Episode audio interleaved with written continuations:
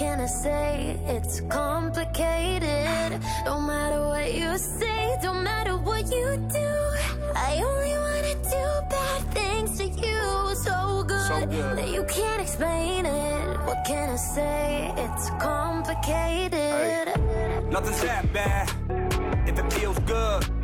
So you come back like I knew you would. And we're both wild, and the night's young. Enjoy my drug, breathe you into my face, no. Drop it down to that bass drum. I got what you dream about. Nail scratching my back tat. Eyes closed when you scream out and you keep me in with those hips. While my teeth sink in those lips. While your body's giving me life. And you suffocating my kiss. Then you said, I want you forever, even when we're not together. Scars on my body so I can take you wherever. Like, I want you forever, even when we're not together. Scars on my body, I can look at you and never, yeah. Am I out of my head? Am I out of my mind? If you only knew the bad things I like, don't think that I can't explain it. What can I say? It's complicated. No matter what you say, don't matter what you do. I only wanna do bad things to you. So good that you can't explain it. What can I say? Hey, I can't explain it. I love the pain. And I love the way that your breath melts me like Novocaine. And we are always high. Keep it strange. Okay, yeah, I'm insane. But you're the same. Let me paint the picture. Uh, couch by the kitchen. Hey, nothing but your heels on. Losing all religion. You're my pretty little fiction. And I'm that voice inside your head that keeps telling you to listen to all the bad things I say. And you said, I want you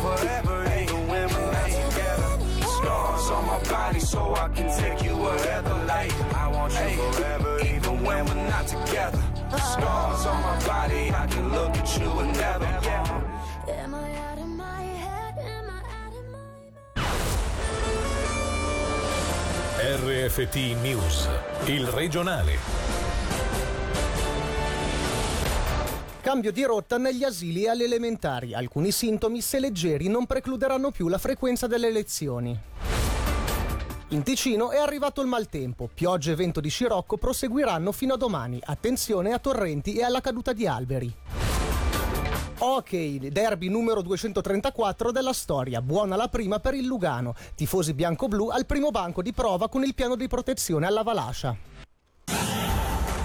Buonasera dalla redazione. Da lunedì i bambini che frequentano le scuole dell'infanzia e le elementari potranno frequentare le lezioni anche in presenza di tosse e raffreddore. Sono state pubblicate oggi le nuove indicazioni di cui ci parla Federica Ciommiento. I cambiamenti principali riguardano gli allievi delle scuole dell'infanzia e elementari. Potranno frequentare normalmente gli istituti coloro che hanno raffreddore, mal di gola e tosse leggera purché non abbiano febbre maggiore di 38 gradi e mezzo e non abbiano avuto contatti a rischio con una persona sintomatica di più di 11 anni per la quale ancora non c'è un test negativo o con una persona di qualsiasi età risultata positiva al test, specialmente all'interno della famiglia. Alla dottoressa Lisa Cottanatu, capo servizio dell'Istituto Pediatrico della Svizzera Italiana EOC, abbiamo chiesto come mai questo cambio di rotta. Era necessario eseguire un cambio di rotta e stavamo aspettando di avere ulteriori informazioni e conoscenze a riguardo dei sintomi cardine che può avere il Covid appunto nei bambini e soprattutto in vista del periodo più invernale dove tossi, raffreddore o soprattutto raffreddore e mal di gola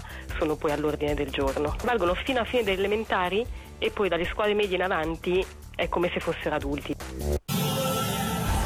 L'emergenza sanitaria, nella sua fase più critica, è costata al cantone 100 125 milioni di franchi. Ora toccherà al Parlamento, probabilmente a fine anno, valutare cifre e comportamento da parte del governo. Per i dettagli sentiamo Alessia Bergamaschi. La maggior parte dei 125 milioni di franchi è servita per acquistare materiale sanitario, compreso quello mancante nei reparti di cure intense. 8 milioni e mezzo sono serviti a finanziare le attività dello Stato Maggiore cantonale di condotte per garantire i servizi dell'amministrazione cantonale.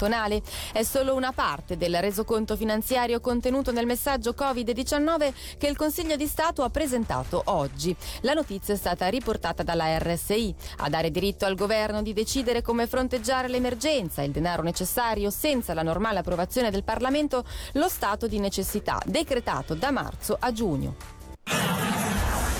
Piogge forti e raffiche importanti di vento, il tutto condensato in un'allerta di grado 4 diramata da Meteo Svizzera. Il fenomeno durerà relativamente poco, domani la situazione dovrebbe migliorare gradualmente, ma la popolazione è invitata a prestare attenzione. Per i dettagli Alessia Bergamaschi. Il ricordo di fine agosto, quando le violente precipitazioni avevano provocato ingenti danni in diverse località del cantone, soprattutto nel Sopraceneri, è ancora bene impresso nella mente di tanti cittadini. L'allerta di grado 4 diramata da Meteo Svizzera è valida fino alle 12 di domani praticamente in tutto il cantone dunque solleva qualche preoccupazione.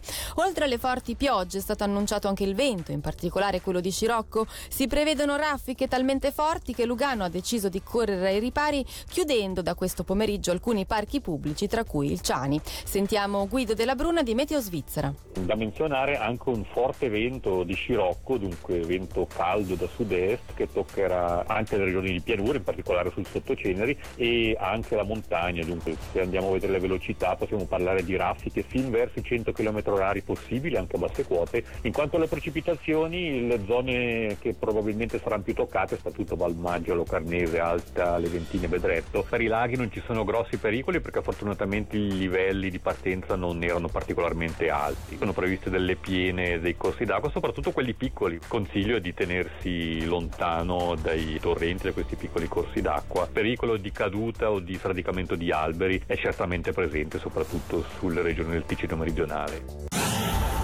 Strade intasate, rallentamenti, addirittura mezzi pubblici che registrano diversi minuti di ritardo. Cosa sta succedendo sulle strade della Svizzera italiana? L'impressione è che nelle ultime settimane la situazione traffico sia peggiorata drasticamente. Impressione o realtà oggettiva? Ne abbiamo parlato con il capitano Marco Guscio, ufficiale responsabile del quinto reparto stradale della Gendarmeria.